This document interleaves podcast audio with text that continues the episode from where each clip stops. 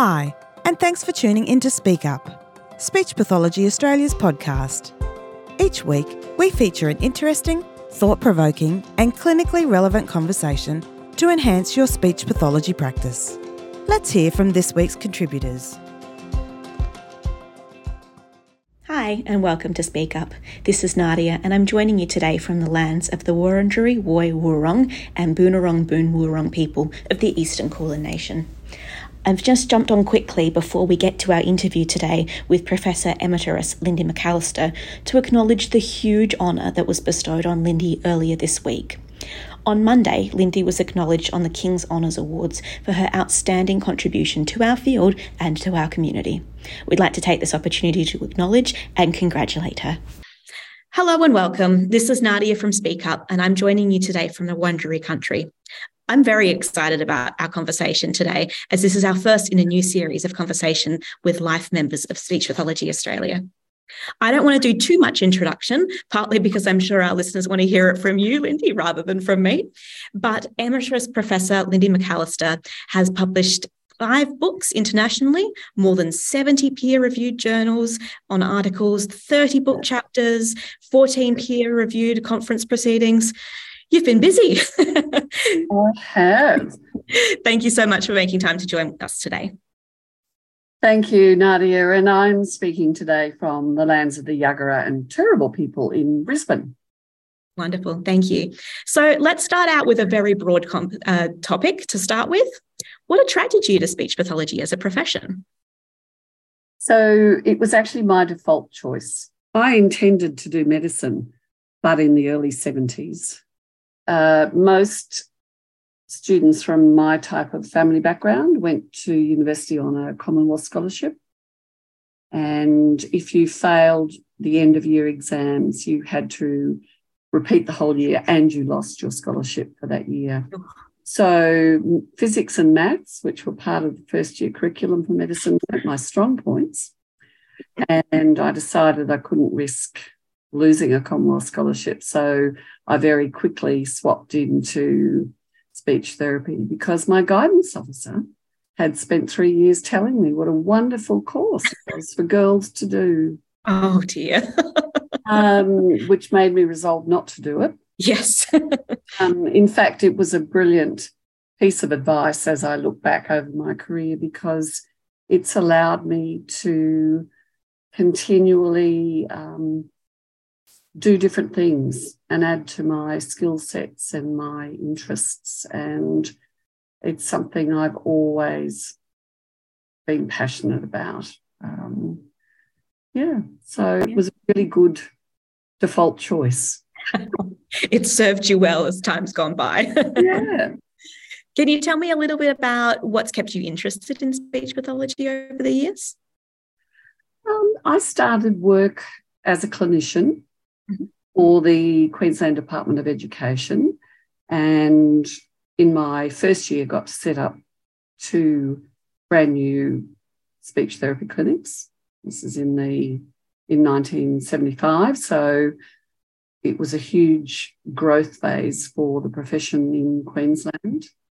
Um, and then I asked for a transfer to Cairns because I thought I could do with the challenge and live in the tropics. And and so I did. Well, it's the endless opportunities. Yeah. So when I was a clinician, being able to take on huge challenges of setting up clinics and services that have ne- in areas that have never had them before, um, to do higher degrees, mm-hmm. which very new. I had to go to the United States to do my master's degree. It wasn't an option in Australia. And I was fortunate enough to win a scholarship to do that.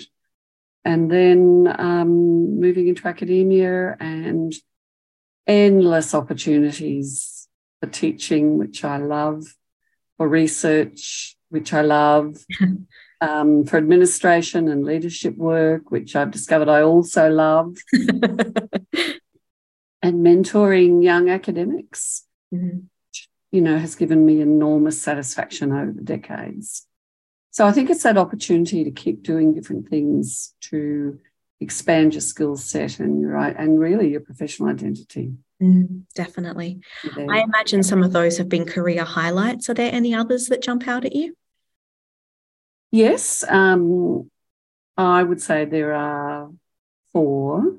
Um, going to Cairns was uh, a wonderful experience. It, any sensible young speech therapist, as we were then called, would have been daunted, was um, foolish enough not to be daunted. So the thought of setting up um, a speech therapy service for the schools in the whole of far north Queensland, wow, that as a challenge. Um, and, you know, it was successful. I had a really good boss, the district guidance officer, supporting me and um, offering me good advice and reining me in when needed. but, you know, in the five years that I was there, we grew from one, which was me, to six wow. Therapists in the education department servicing far north Queensland, um, Cairns, Innisfail, Mossman, and the Atherton Tablelands. And I think that's where I developed my skills in teaching. I did an enormous amount of training teachers, educating teachers about what we did and how to work in, in the classroom with kids with speech and language needs. Um, so that was a highlight. I loved it. Um, I went to Charles Sturt University as the first head of the program there to set up the program. That was Australia's first rural speech pathology degree program. And again, building something out of nothing um, was enormously satisfying for me. And, you know, adding to the staffing and getting the PhD students enrolled and getting rural speech pathology research started um, was challenging but fun, a good collaborative team effort, working with a great team. Um, so that is something I'm very proud of. Um, I think if I look back, um, the thing I'm probably most proud of is the work that I've been involved in in Vietnam for 20, coming up 23 years. So while I was at Charles Sturt University, we started taking speech pathology, occupational therapy, and physiotherapy students to Vietnam on placements. That led to requests for training, and that led to Sue Woodward and myself establishing Trinh Foundation Australia to support hospitals and universities that wanted short course training in speech and language therapy. That led to running um, whole of scope of practice one and two year training programs and that eventually led to the big five year grant from US Agency for International Development, which enabled us with our Vietnamese partner, Medical Committee of Netherlands Vietnam, to develop and roll out a bachelor degree and a master's degree. And those pilot degrees are now the templates being used by Vietnam to roll out more bachelor degrees across the country and another master's degree. And so Vietnam is, you know, running degree level education, building its workforce, getting started on research to build their evidence base. Wow. That's um, amazing. That's amazing. It is amazing. It yeah. is, And, you know, that's been possible with a huge number of mostly Australian speech pathologists teaching and supervising and supervising research theses, but also clinicians from the UK, Canada, New Zealand, US. It's been a huge international collaboration and it's worked really well. And I am enormously proud of it. And I'm still involved. I'm trying not to do as much teaching as I once did, but I am mentoring those master's graduates to take on the teaching and research. So that sort of capacity building, which is what we were always about. Wonderful. Yeah. So I've just thought of another highlight. my career, and that is being national president of Speech Pathology Australia in 2003 and 2004. Um, I think that's always a fabulous thing to do um, to be able to have that level of leadership of your own profession and and the influence that that brings and all the changes that you implement um, as chair of the board that's that's exciting but i think if i had to name one thing that sticks with me about those two years i had as national president it would be the extensive reaching out work we did to other professional associations around the world, including um, in Southeast Asia. Mm. So, long standing relationships, of course, with the Royal College of Speech and Language Therapists and with um, ASHA in the United States. Um, but we, you know, we were reaching out to the small, the smaller or, or professional associations like the one in New Zealand and Ireland and Canada, we'd had a good relationship with Canada because of the mutual recognition agreement. Um, but we also reached out into Southeast Asia. And I think that was the first time we'd ever had dialogue with them. Um, and I think that was the start of a, a much more global view of where we sit in the profession globally and what we can offer to other smaller associations, but also what we can learn from them. So that that's something I'm really proud of. And of course, you'll hear again that global theme mm. to um, find a way of wanting to have a global impact everywhere in all my roles. global I mean, impact. there were many highlights as national president, but that was one of them. Yeah. Global impact and a focus on collaboration seem to be very front and center to what mm. Yeah, absolutely. Absolutely. Yeah. I'm thinking a little bit about some of the changes that have happened in the time that you've been a speech pathologist. And I, I, I, mean, I know even in the time that I've been a speech pathologist, lots of things have changed. We do things very differently. Mm. There are equipment that we don't use anymore. Can you tell us a little bit about mm. some things that you did maybe earlier in your career that um, has changed, or just some of the reflections that you've had over the years as well? Look, I think the biggest changes are the, um, for me as a pediatric clinician, was the development of a knowledge base about child language development. Um, the inclusion of swallowing in the curriculum and in our scope of practice, and the development of evidence based practice and an evidence base to draw on. So when I graduated in 1974, we had linguistics in our degree, but it wasn't clear to me how we were going to apply that in practice mm-hmm. for children with language disorders. But by the time I started my master's in 1978, a lot of the foundational work around child language development had been done in those intervening three, three or five years. And there were speech pathologists writing about how to apply that to assessment and intervention with children. So that was the most exciting thing about my master's degree was getting that state of the art knowledge and skills on working with children with language disorder and being able to bring that back and implement it clinically, but also to teach it when I began to lecture at the University of Queensland in 1981. That was, you know, there was still so much coming out. And that was a joy to teach because I felt for the first time that we could actually be really targeted with, mm. with language disorders and impair, impairment and disorder. So that was um, a huge change.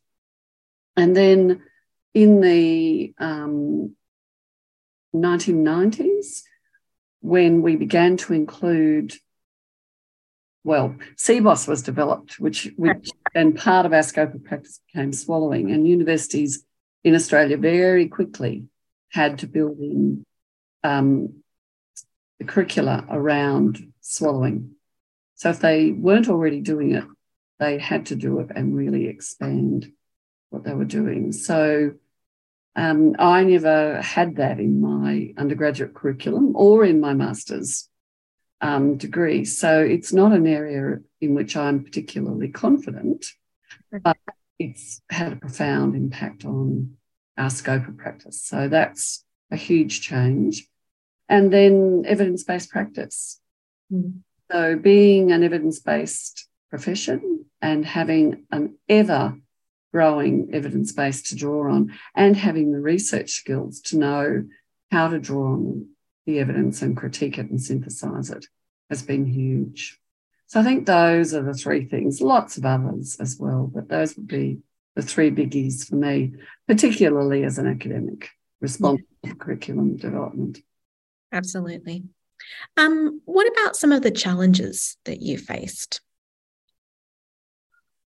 Oh, when I began working, um, speech pathology in Australia was very much an individual client model, mm. medical model of practice. So, trying to manage a huge caseload, I think about well, Cairns in particular, but also working in Brisbane, huge numbers of children on my caseload in need, but you're never going to be able to provide for them all on a one to one withdrawal model.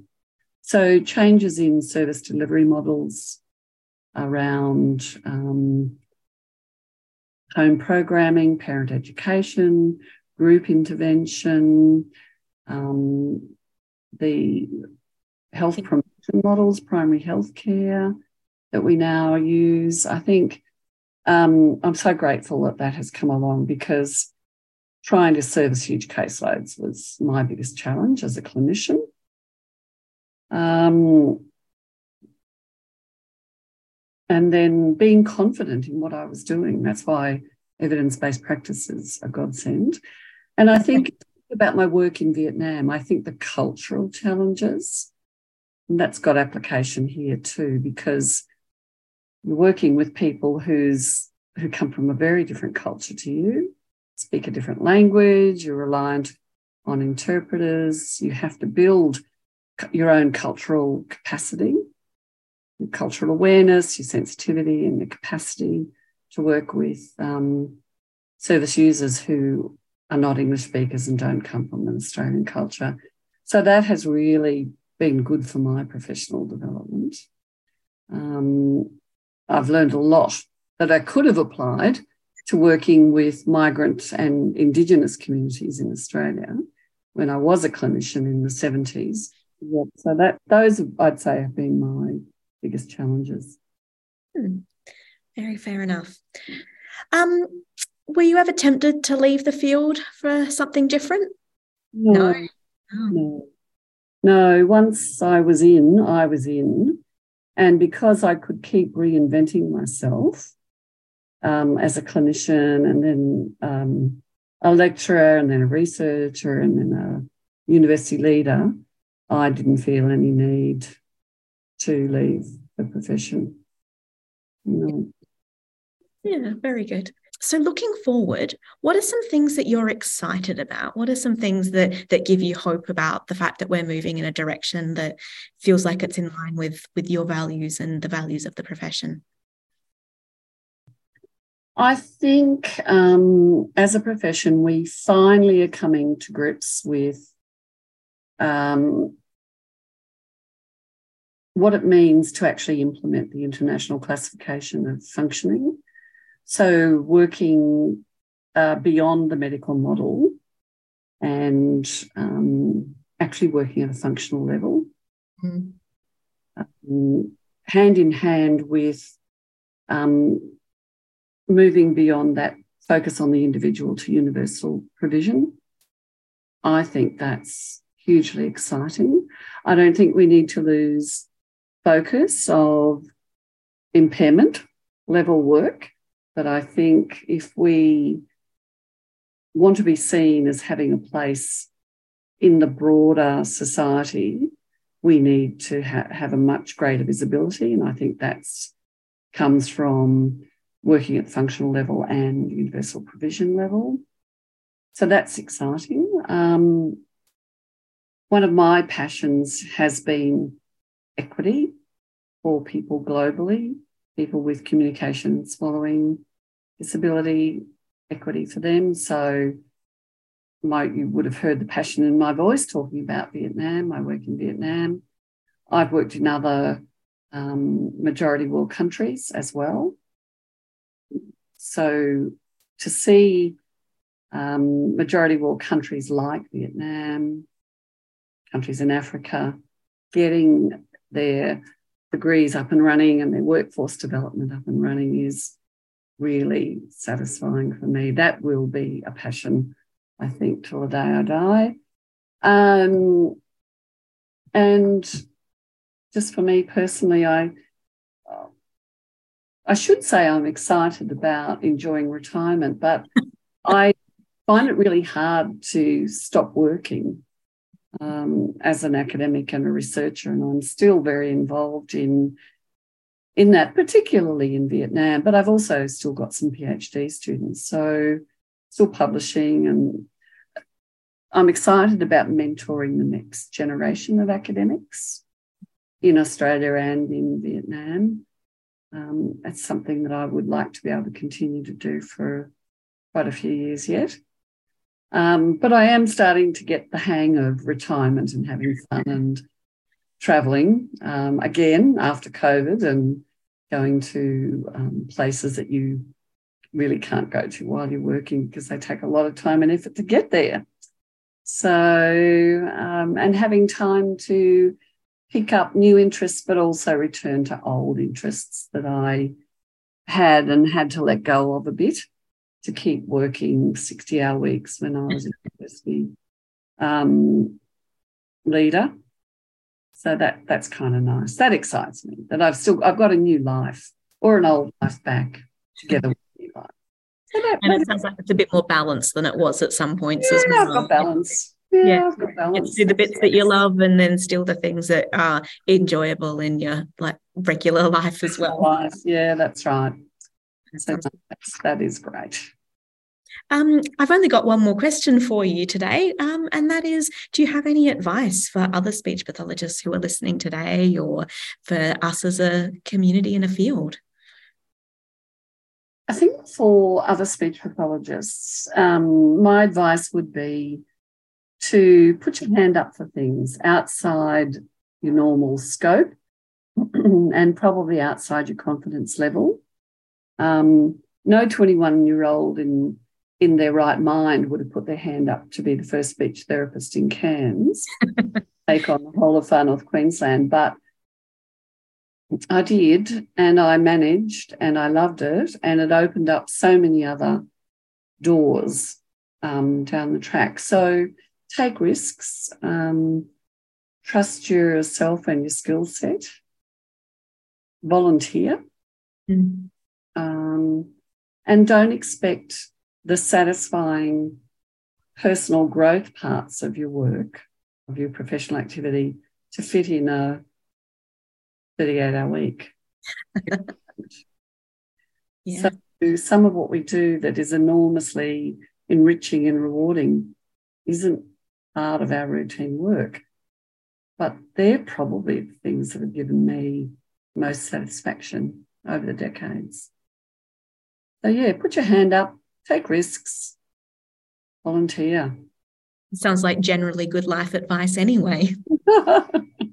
I think it is. It's more than 50 years since I started my degree. Wow. Graduate degree. So it's wonderful looking back at how the profession's grown in knowledge base, its standing within the community, the respect that we command, um, the sheer volume of, of us. Mm. Unbelievable, really. um, so it's it's a wonderful journey to have been on and to be part of, and also to have influenced. Mm. I think that's a pretty special career path, really, for me. Yeah. Well, thank you so much for sharing all of that with us today. It's been it's been really lovely hearing about your journey and the things that you've learned. And I'm sure that for our listeners, they're going to take a lot away and a lot of inspiration away from from hearing you talk today. So thank you. Well, thank you for asking me, Nadia. It's been a pleasure to talk with you today. And thanks to everybody who's listening, and make sure you tune in next time for our next conversation. We hope you enjoyed this week's conversation. Please be sure to subscribe or follow the podcast and share it with your colleagues. You can also visit us at speechpathologyaustralia.org.au. Thanks for listening and bye for now.